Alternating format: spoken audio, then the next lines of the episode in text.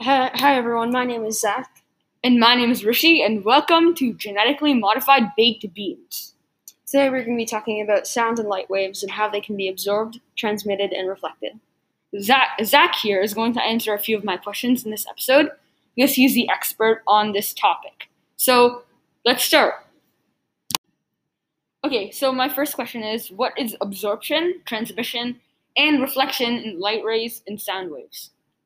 Uh, so yeah, if we start with light rays, absorption is if you were to shoot a light ray at, or, or if you were to point a flashlight at a wall, it obviously doesn't go through. So the light is being absorbed by the wall, and the energy is transferred into the wall uh, from the light ray. That's so cool.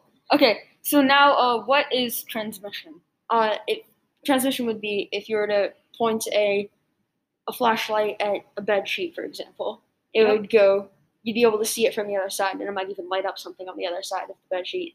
Uh, uh, while you're pointing the flashlight at it. But it won't be as much, right? It won't have as much power, right? Yeah, exactly. Some of the light will be, uh, some of the power will be decreased from what it looks like. Wait, before.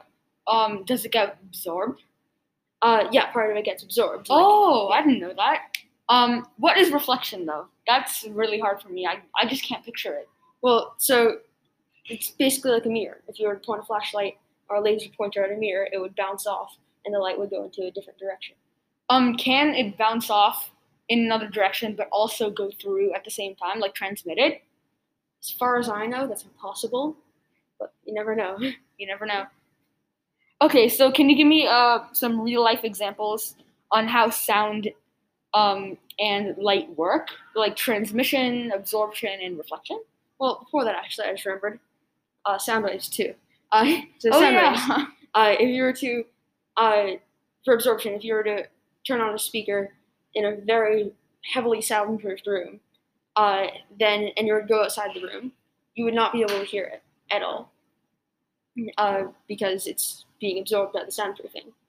Oh, okay, that's cool. Uh, but one thing that like transmission can it like be? Tr- I mean, I know it can be transmitted into two places, but like, how exactly would that work? Because I thought sound could be like soundproofed. Like, Well, transmission in sound is basically the exact opposite of absorption. If you were to be in a soundproofed room that wasn't very well soundproofed, then you'd be able to yell or put on a really loud song, and it would just go through the walls, and people outside of it would be able to hear. okay, um, but reflection, like, how does sound exactly reflect? Because I, I haven't had any experiences where sound just reflect off a reflect off the wall. Well, so have you ever been in under a bridge or in a tunnel or something, and then you yelled really loud and then it echoes? Oh yeah, I, I I've done that. Yes, so that would be the sound waves echoing or bouncing or reflecting off of the walls, uh, and making that echo sound that we all know. That's such a cool uh that's so cool like that you can do that and you can actually experience these things. So one question I have, like my science teacher has been telling me that you can't talk in space, like no sound will come out. And I'm kind of confused because I thought astronauts talk in space. Well, so astronauts can talk in space over their uh, communication systems, or Oh. if they're inside a pressured capsule of some kind.